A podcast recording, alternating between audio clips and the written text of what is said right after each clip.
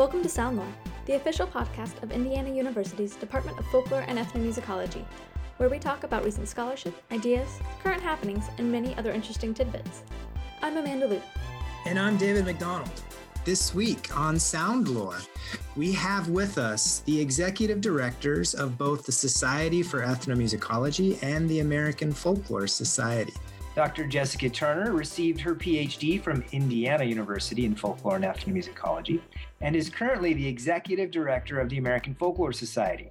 Along with her work at AFS, Dr. Turner's research centers around the exploration of creative expression, identity, and place, and the multifaceted dimensions of heritage and tourism. Throughout her career, Dr. Turner has worked to bridge academic and public folklore, ethnomusicology, museums, and heritage studies. Dr. Stephen Stuempfle received his PhD in folklore from the University of Pennsylvania and currently serves as the executive director of the Society for Ethnomusicology. In addition to his work with SEM, Dr. Stuempfle teaches courses in IU's Department of Folklore and Ethnomusicology and has authored The Steel Band Movement, The Forging of a National Art in Trinidad and Tobago, and Port of Spain, The Construction of a Caribbean City, 1888 to 1962 thank you both for joining me today. Steve, how are you? I'm doing great, Dave. Thanks for the invitation to, to be with you. Jessica's with us as well. Hi, Dave. Hi, Steve. Thanks for having us today.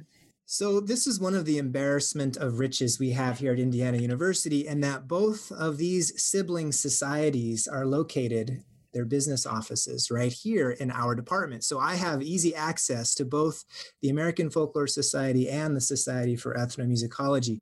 And I played upon that relationship by bringing you both together to have a conversation about the future of academic societies under pandemic circumstances. Um, but what I'd first love to know is if you could talk me through the thought process that you and your boards um, went through when COVID first hit and it became apparent that the annual meetings of both of your societies would have to take a dramatic turn. Stephen, can you talk us through that moment?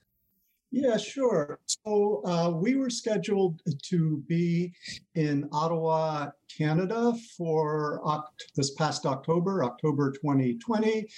And we were really looking forward to going to Ottawa because we hadn't been to Canada, I believe, since 2000, uh, when there was a joint uh, meeting of several uh, musicological societies. So, our local arrangements committee up in Ottawa had lots of great things scheduled. Uh, we were really going to take advantage of, of being, you know, on site in Canada.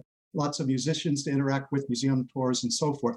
So, uh, you know, uh, COVID became, uh, uh, uh you know, uh, obviously a major challenge by March, and our thinking began around then on, you know, what was going to be possible. If you all can think back to March, I know it's hard, but you know, there was still some uncertainty in March, like maybe things will get better. You know, maybe this will, like, you know, pass through, and by the fall, it'll be uh, possible to hold annual meetings. Well, in the week following March, it became increasingly clear that an on-site meeting in Ottawa uh, was not going to happen. You know, it would not be safe. People wouldn't be able to get there, etc.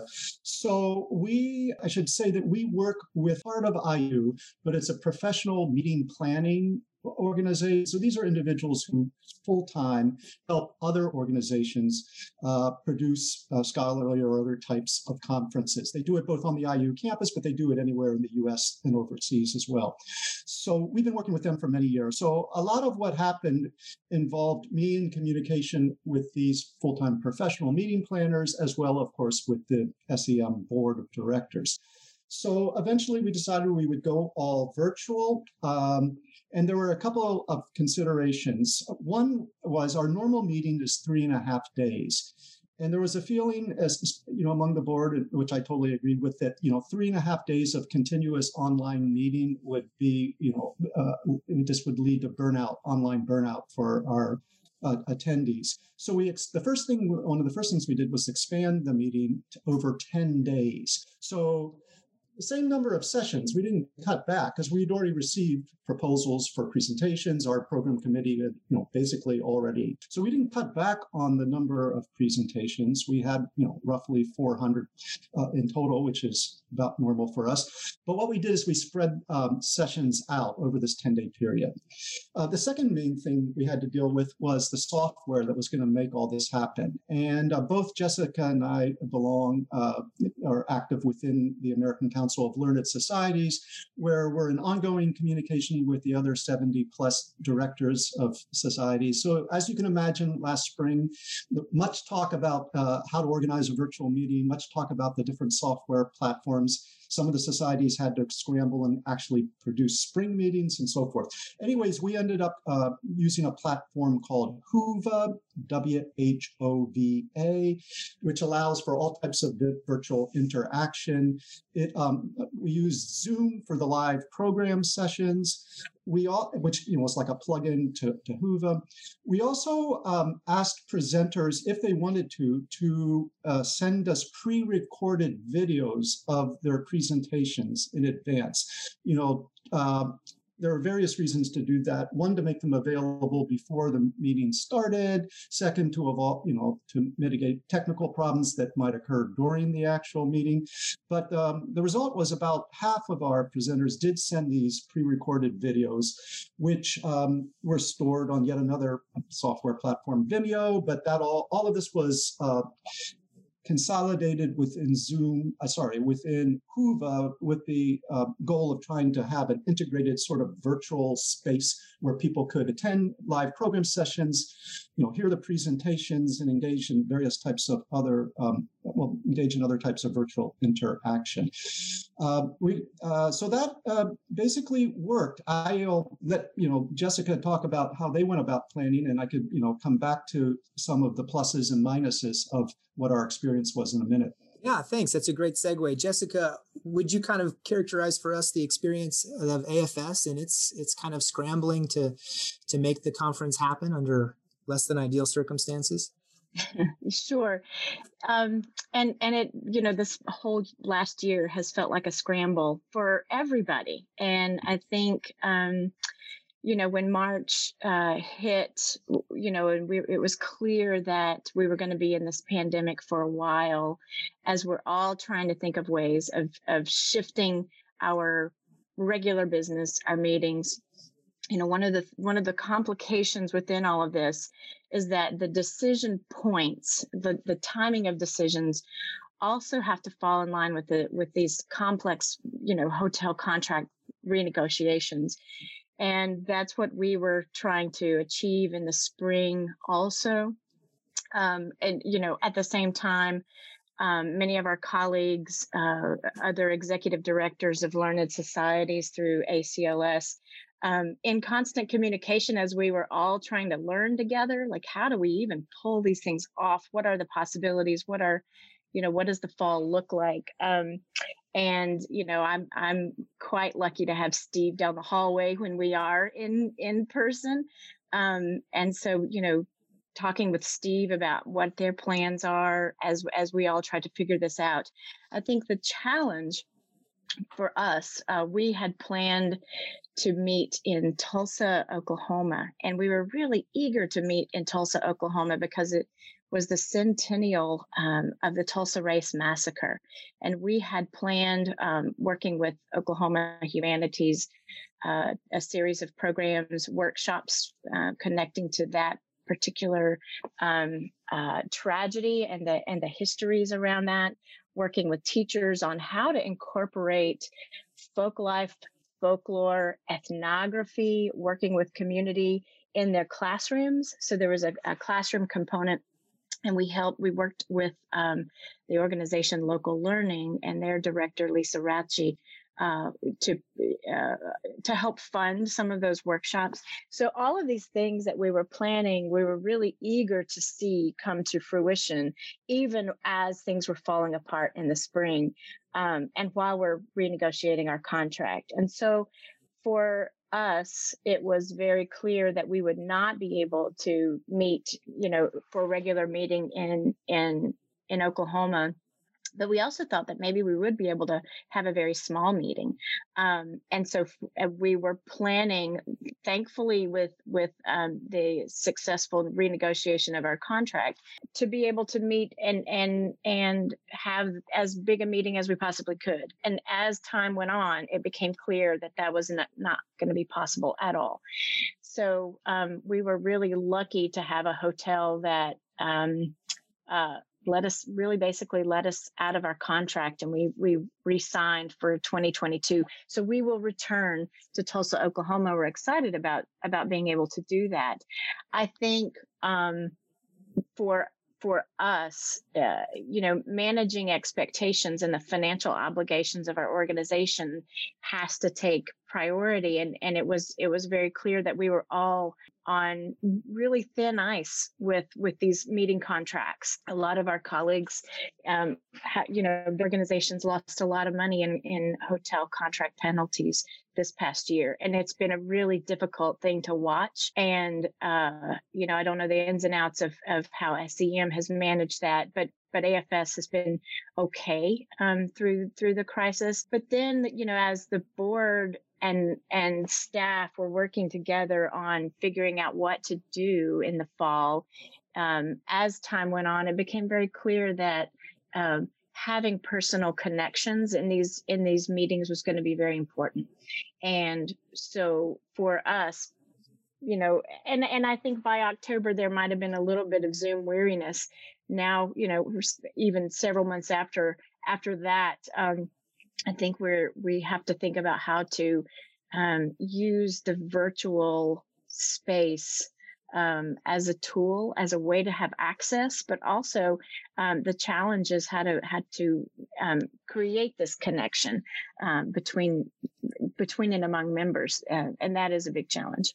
Yeah, you know, Jessica, you point out something that most members of these societies often um, have very little awareness of, and that is these long-term, several years out con- uh, contracts that you make with hotels and with cities and with organizations. You make a commitment, you know, years in advance, and then when something like this comes along, you are in um, real difficulty trying to negotiate uh, changing those contracts. And and the other thing is, I think AFS did a great job in saying, you know, we can't come this year, but how about if we come back in two years so that we don't miss out on that Tulsa experience that I think folklorists, myself included, were really excited to uh, uh, to take part in. So you've kind of made the best of a difficult situation without having to fall apart in terms of the financial constraints of these um, hotel contracts. It's it's it speaks really well to the success of the society in navigating these issues. Now, how would you kind of assess how the how the meeting went in its online form this year, Jessica?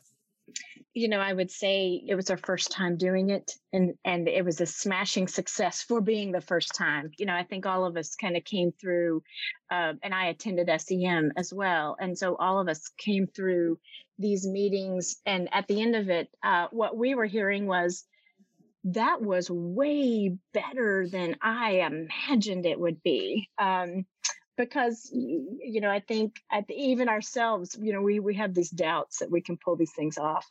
Um, we were very careful um, about uh, trying to plan things um, cautiously and appropriately for the kinds of conversations that we wanted to have.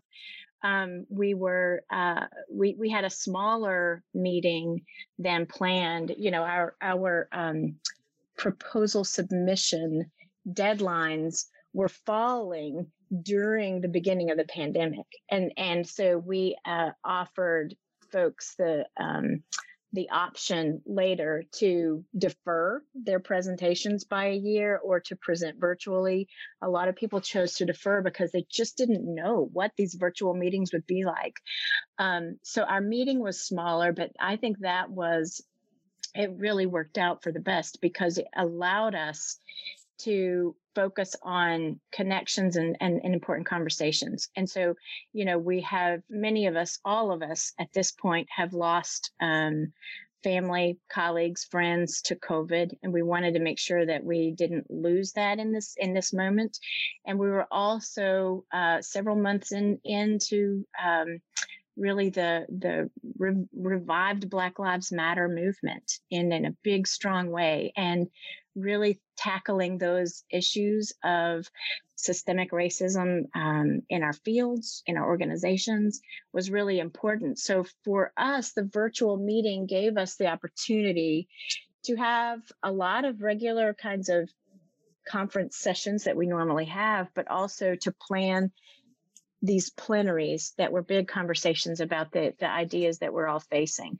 Um, I think what we were able to do was to to carve out um, really what felt like spaces for dialogue um, in a way that even surprised ourselves the, the kinds of dialogue that that was happening at our at our meeting and and I think that um, what worked well was uh, setting that tone from the very beginning um, with our opening ceremony being far more ceremonial than we have ever really done before.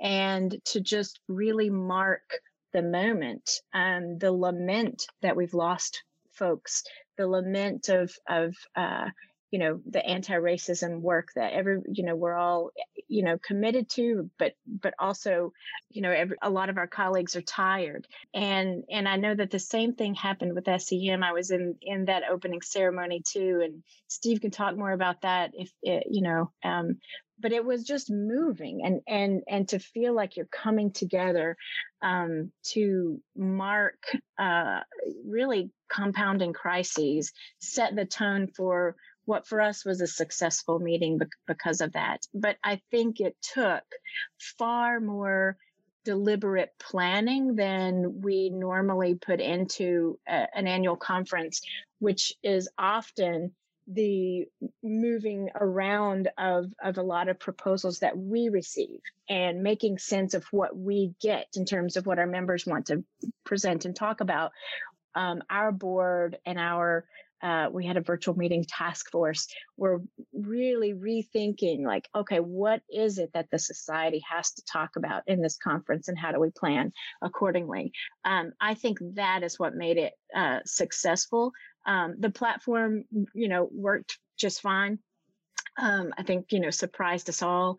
Um, we were we were all sort of uh, Steve can relate. Um, you know, running these huge virtual meetings, um, it it feels both really connected and really isolating, um, and we feel like you know you're at the you know at the at the mothership uh, of of the enterprise and just making all of these bits work. It's really odd as a folklorist who's so used to like being connected to people um, to be connected, you know, um, on the on the back admin side of a of a virtual meeting. But um, it it worked. You know, I attended both meetings, and I I feel the same way in that while I was isolated and sequestered at home or in my office, I was still able to connect with friends and colleagues in ways that I hadn't anticipated. Um, and even though we were missing the kind of hotel experience, I was still really quite pleased by the ways in which I could connect with people and, and go to the plenary sessions and such. Steve, what was your thoughts on SEM and how it how it all ended up going? Uh, like Jessica, we got really positive response, uh, but also like Jessica, we didn't know what was going to happen, you know, going into it. I think uh, she raised many good points. One of which is this huge amount of work to put uh, a virtual conference together, and there's also expense involved. Uh, so you know, and all of us were doing it for the first time. Uh, so luckily, we had a great team, and we were able to pull it off. And I'm also glad that um, Jessica and, and, you both, Dave, raised the whole issue of hotel contracts because that was also a major part of our, you know negotiations and discussions trying to uh, adjust to the to the realities of last year. We also were fortunately able to move our um, hotel contract in Ottawa down the road. So we'll, we are going to be going back to Ottawa. We will be going to Ottawa in 2023. And um, that's uh, very important for us because, again, like I said, uh, we haven't been in Canada in a long time. We have a lot of co- members of the society who are based in Canada. Um, our local arrangements committee had much planned for us, so we're really looking forward to going back. But we, um, in producing this virtual meeting, we tried to include as much uh, of the planned uh, Canadian programming as possible. So, as uh, um, Jessica mentioned, you know, we had a, an opening ceremony that uh, uh, uh featured uh, Indigenous Canadian leader and, and various other people. We, um, our local arrangements committee had recruited a lot of uh, musical ensembles who were to perform for us in Ottawa, instead, recordings which we had available throughout the conference. And um, as Jessica also brought up, you know, SEM, like AFS, is in the middle of a lot of very serious discussions about racism and colonialism, equity inclusion, indigenous rights, environmental issues. All of that, uh, you know, is is very um, much at, at, the center of, of what we're thinking about these days. So we did create, you know, extra forums uh, and opportunities for discussions about those and other issues um, to happen uh, virtually. So I, um, in terms of the overall um, experience, uh, uh, I would say the, the positive aspects were greater accessibility, broadly defined.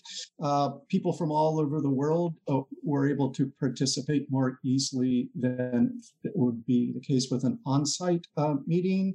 Obviously, those with different financial means or employment status were able to participate uh, more easily. People with different physical abilities were able to, to attend. Um, so, all of that was really positive. So, in terms of attendance, we had our best attended annual meeting ever, over 1,100 attendees. You always hear at an on site meeting people say, well, I missed such and such presentation. You know, there's so many concurrent sessions, I can't see everything I want to see.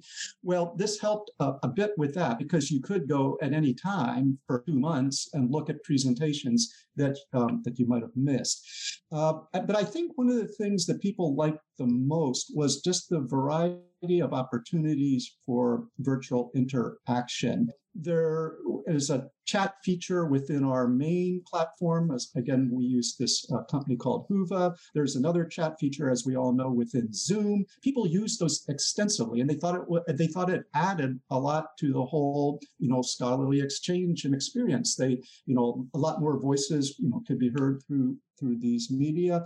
Uh, so that was great. There was also within our platform opportunities for different types of virtual uh, messaging, virtual meetups, virtual get-togethers with colleagues. We also had, uh, you know, a virtual presence from our ex- exhibitors, university presses people really liked that variety of ways of connecting. Uh, uh, and then finally, uh, and one of the most important was a lower footprint, obviously, and not a non-existent carbon footprint. The internet obviously, you know, does create carbon, but we, you know, one of our long-term goals as a society is, is to address and, and you know the environmental impact of our on-site annual meetings. So that was all real positive. I'll mention a few um, disadvantages or challenges. Uh, some individuals with um, either visual or hearing impairments experience some problems with our software. We tried to deal with that in advance, weren't 100% successful, so that's an area we need to continue to work on. There are also some technical challenges. I mean, we ran a lot of sessions over 10 days. You know, people are were participating from their home computers. So, you know, uh, technical uh, problems did occur from time to time, as they do with an on-site meeting. Uh, uh, time zone for us was another issue. We, again, we have presenters and attendees from all over the world. So our program chair, program committee tried to address that to a degree. But if you think about time zones in a, in a conference, you know, it, you, you can't solve that one uh, very easily. Uh, the absence in, of co-present face-to-face interaction, both in the program sessions themselves and in informal settings, I think a lot of people, not everybody, but I think a lot of people feel that does diminish the overall conference experience. So you gain something uh, from the from technology by types of virtual interaction that that you wouldn't have otherwise. But there's something about being together in a room, you know, uh, whether it's for a formal session or informal get together, that is, um, you can't quite reproduce that online. The final downside for us was, and we've sort of already touched on this, wherever we go, you know, we try to connect with local musicians, local clubs, local venues, and, and support local music scenes. So, you know, we had the, we tried to keep that going a bit with our um, virtual concerts by Canadian ensembles, but you know that was a bit of a, of a loss, as was just the ability to connect with local university programs, museums, and so forth. Um, but uh, again, you know, there was really strong participation. Uh, on the balance, I think people really um, liked uh, uh, being part of a virtual meeting, and we all learned that it's possible to do this. You know, one of the things I would add to that is throughout both of these meetings, I noticed a palpable willingness of participants to be accommodating to these challenges. It's like we all kind of held each other in a warm embrace and said, you know, this is not ideal. So let's just get through this the best we can. Um, and that was one of the reasons why I felt that both meetings were such a success in that we were so happy just to have something. Now, who knows if that kind of um, accommodation will continue in the future, but I did think that in this particular moment, it spoke very well for these societies and, and their annual meetings. Jessica, what would you say the, the kind of the lessons you learned from this past year would be? Well, one of the biggest lessons that I think we learned is we can do this. Um, we can uh, we we can we have to, as academic societies, think about different ways of connecting with our members and with the world. I think the the level of access that meeting virtually brings is really important.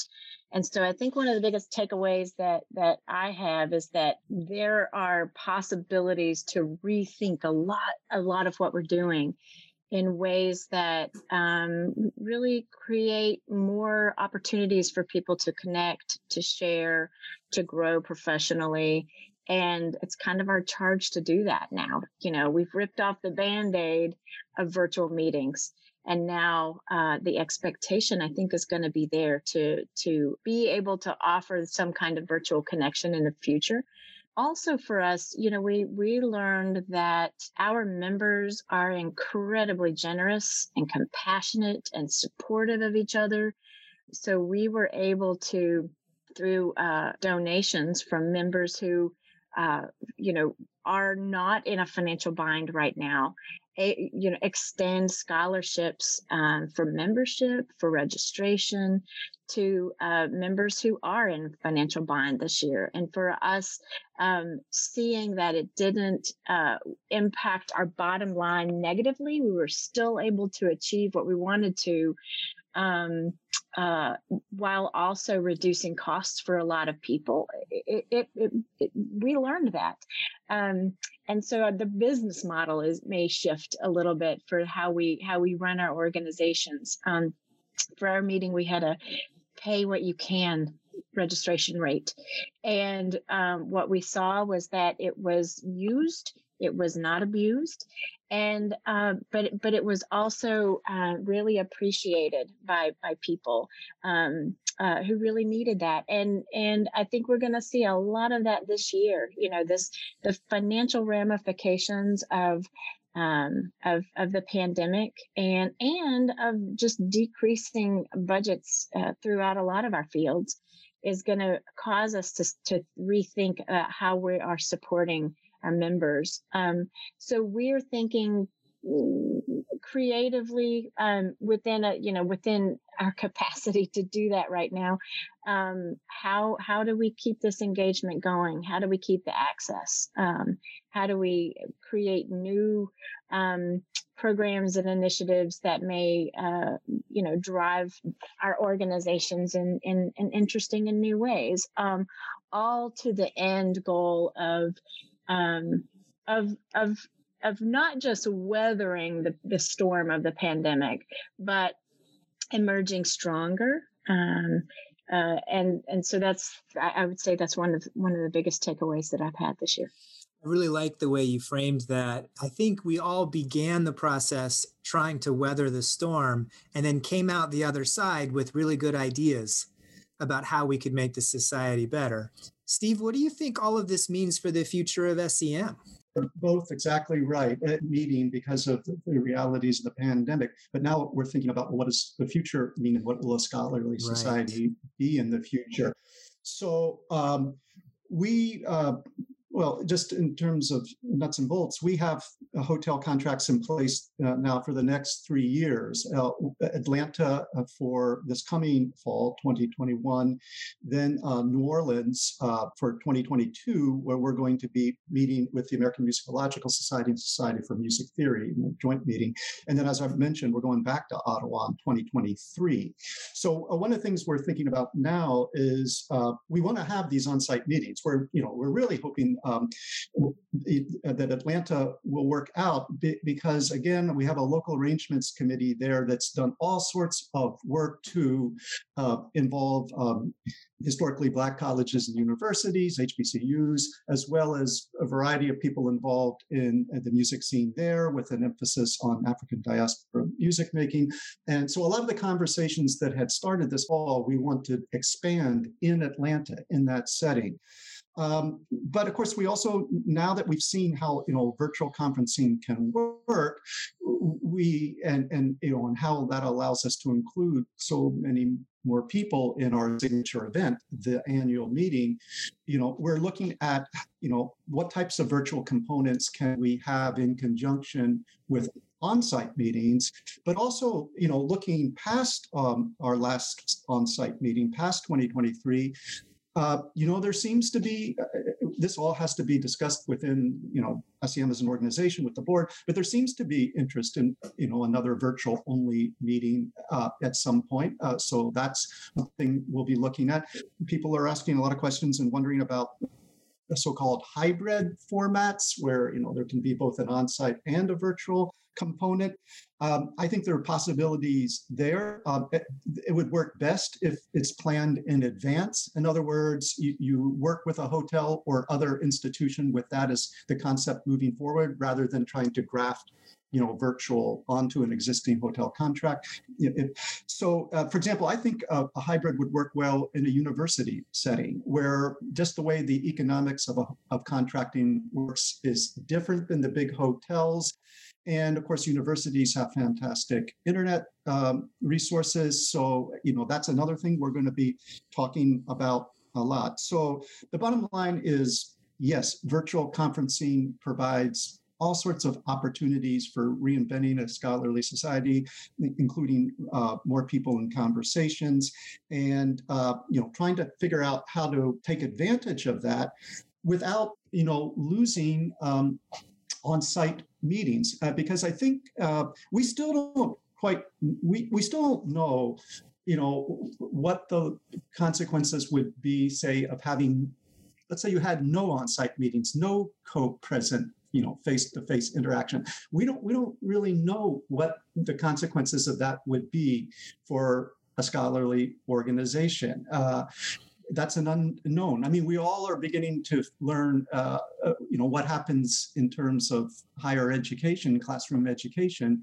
you know, without being in a classroom. We'll have to learn more about, you know, the role of and, and importance of on-site, face-to-face, co-present interaction, and how to integrate that with the opportunities that virtual conferencing offer. Right, and as we were talking previously about access, you know, one of the reasons why Canada was such a a valuable place for us to go was it provided access to scholars from countries who could not get access to the United States because of uh, federal mm-hmm. policies. So Canada provided really interesting opportunities for scholars from Iran, for example. Mm-hmm. If in a virtual environment, we can keep that kind of access. And if you play with the synchronous, asynchronous aspect of it, you could even build in translational work for papers that are presented ahead of time. You could even build in some ways of engagement for international scholars for whom English is not their native language.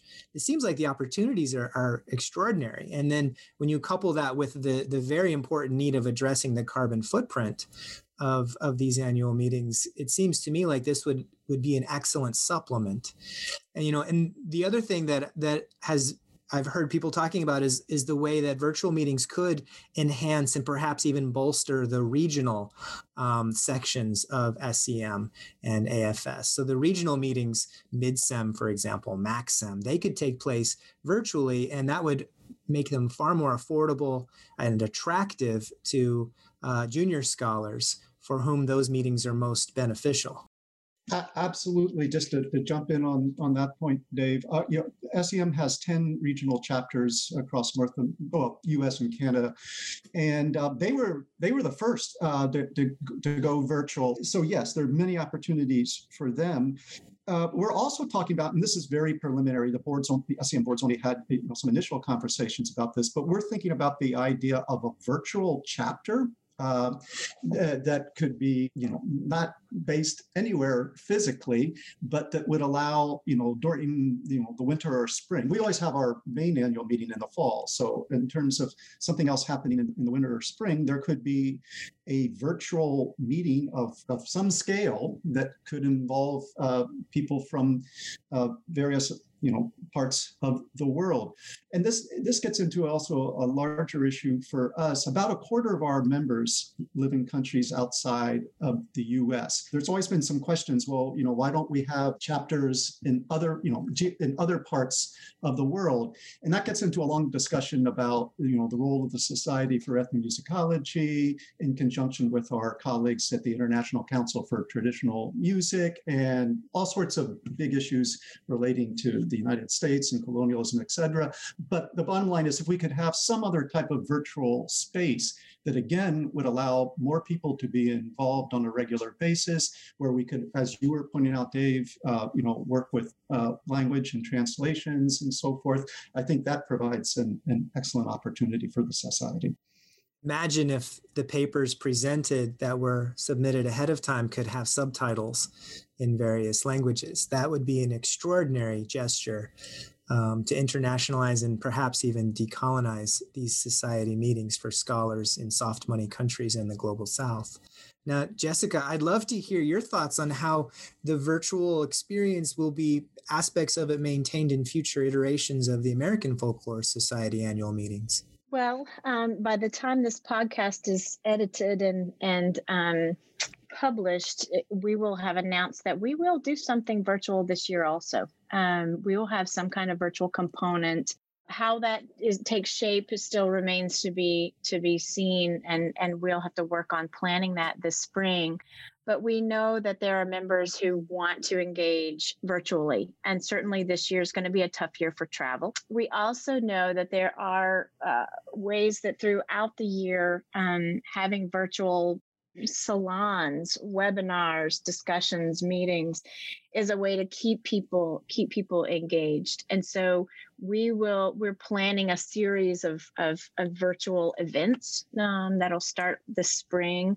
Um, we're planning with our local committee um, for our 2021 meeting, which is uh, scheduled for Harrisburg, Pennsylvania so you know we're we're working now to present some of the uh, programs that may or may not be um, possible to um, to safely uh, produce and, and present in Harrisburg.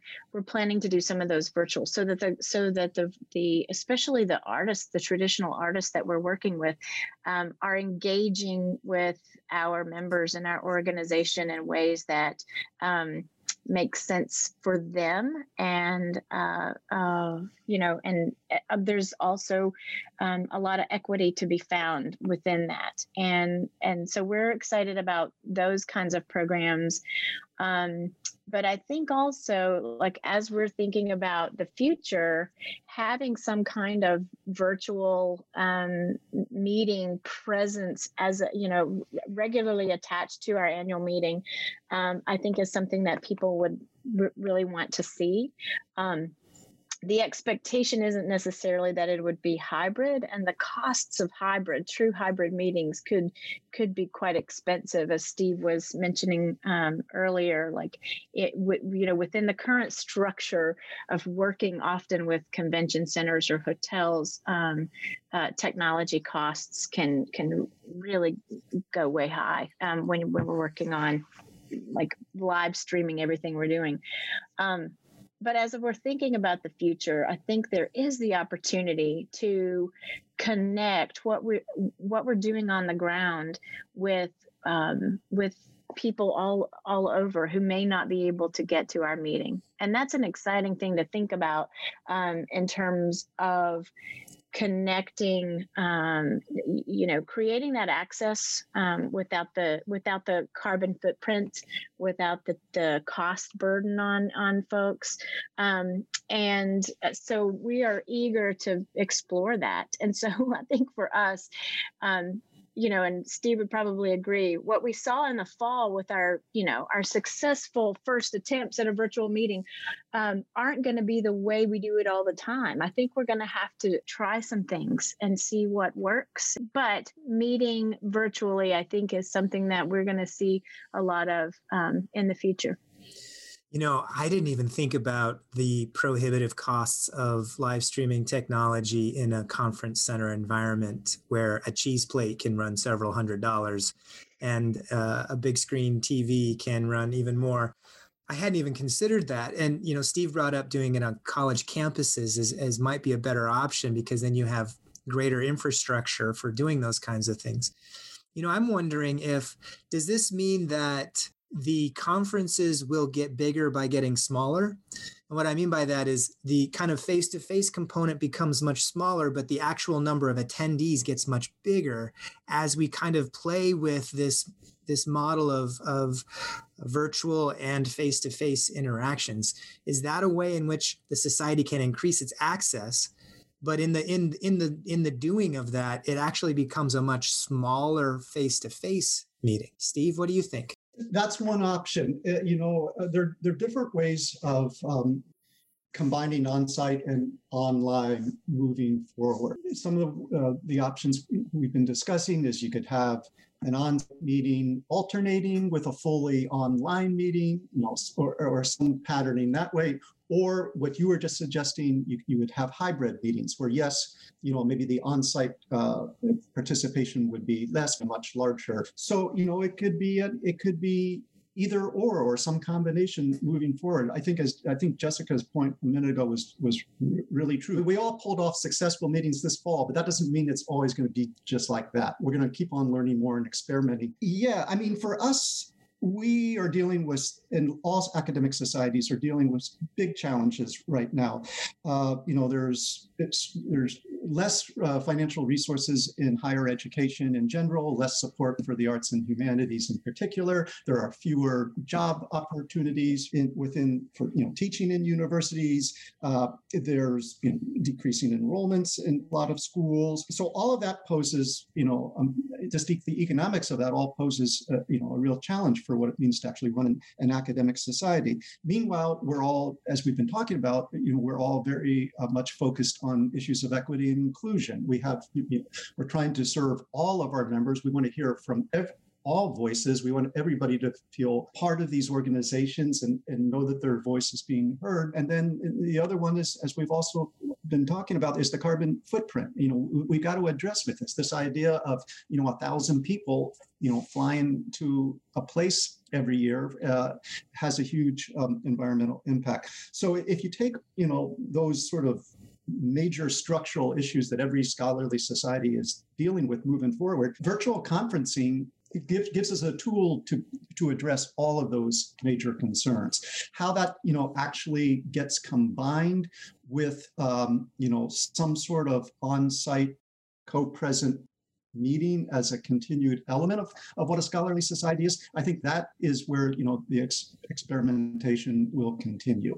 Jessica, what are your final thoughts? Never final. Um, it feels, you know, I think we're in in changing terrain, and I think um, it is it is our jobs as as leaders of our um, our professional organizations to navigate the path in in ways that are as supportive of our members as as possible but also you know being good stewards of the resources that we have and finding the opportunities with within all of that. And i think that one you know one thing i've i've seen you know in in the last almost year now that that we've been in this in this pandemic is that now the access to each other it it seems to be you know so much greater. And so throughout my day i'm sure you experience this i'm sure steve experiences this um, you may be in a meeting in new york in the morning um, with a student you know at lunchtime and uh, uh, with colleagues in the Middle East, you know, uh, at some point during the day, and and I I I think um, we're all really tired from that because I think this sort of like going through the wormhole from meeting to meeting to meeting is uh, psychologically just exhausting. But it also shows us that there is this access that now we we can really get together to solve some of the big problems we've all been like thinking through a, a, you know a much slower pace a couple of years ago and so i think about that and and it, it is exciting to think about how we can think about who is part of our organizations and how are we reaching them. Um, i think this past year has given us the opportunity like steve was steve was talking about a lot of these um, you know the big issues in our fields funding and access and and pu- the publishing world um, are are large challenges that we've all got to really navigate carefully um, but the exciting thing in that is that you know we're having conversations about access to scholarship in ways that are not just about open access, but it's about who gets to be the scholar. Um, who are we crediting uh, for as being the expert? And uh, so it's it's it's wonderful to be in all of these conversations in this moment because I think it's it's our jobs then to continue kind of pushing those boundaries in ways that open our organizations up to all of the ideas um, uh, around the world. That's really well said. Um, if we've learned anything over this past year and a half, it's that both of these societies are in excellent hands. And I'd like to thank you both so much for all of the work you put into making sure that these meetings went off without a hitch and that our societies remained connected even under truly traumatic circumstances. I'd also love to thank you for coming on Soundlore today. It's been a real pleasure both to see you and to talk to you. And I certainly look forward to the day when we can safely hang out like we once did in the halls of the COB here at Bloomington. With that, I'm going to say goodbye to you both and thank you once again for being on this week's edition of Soundlore.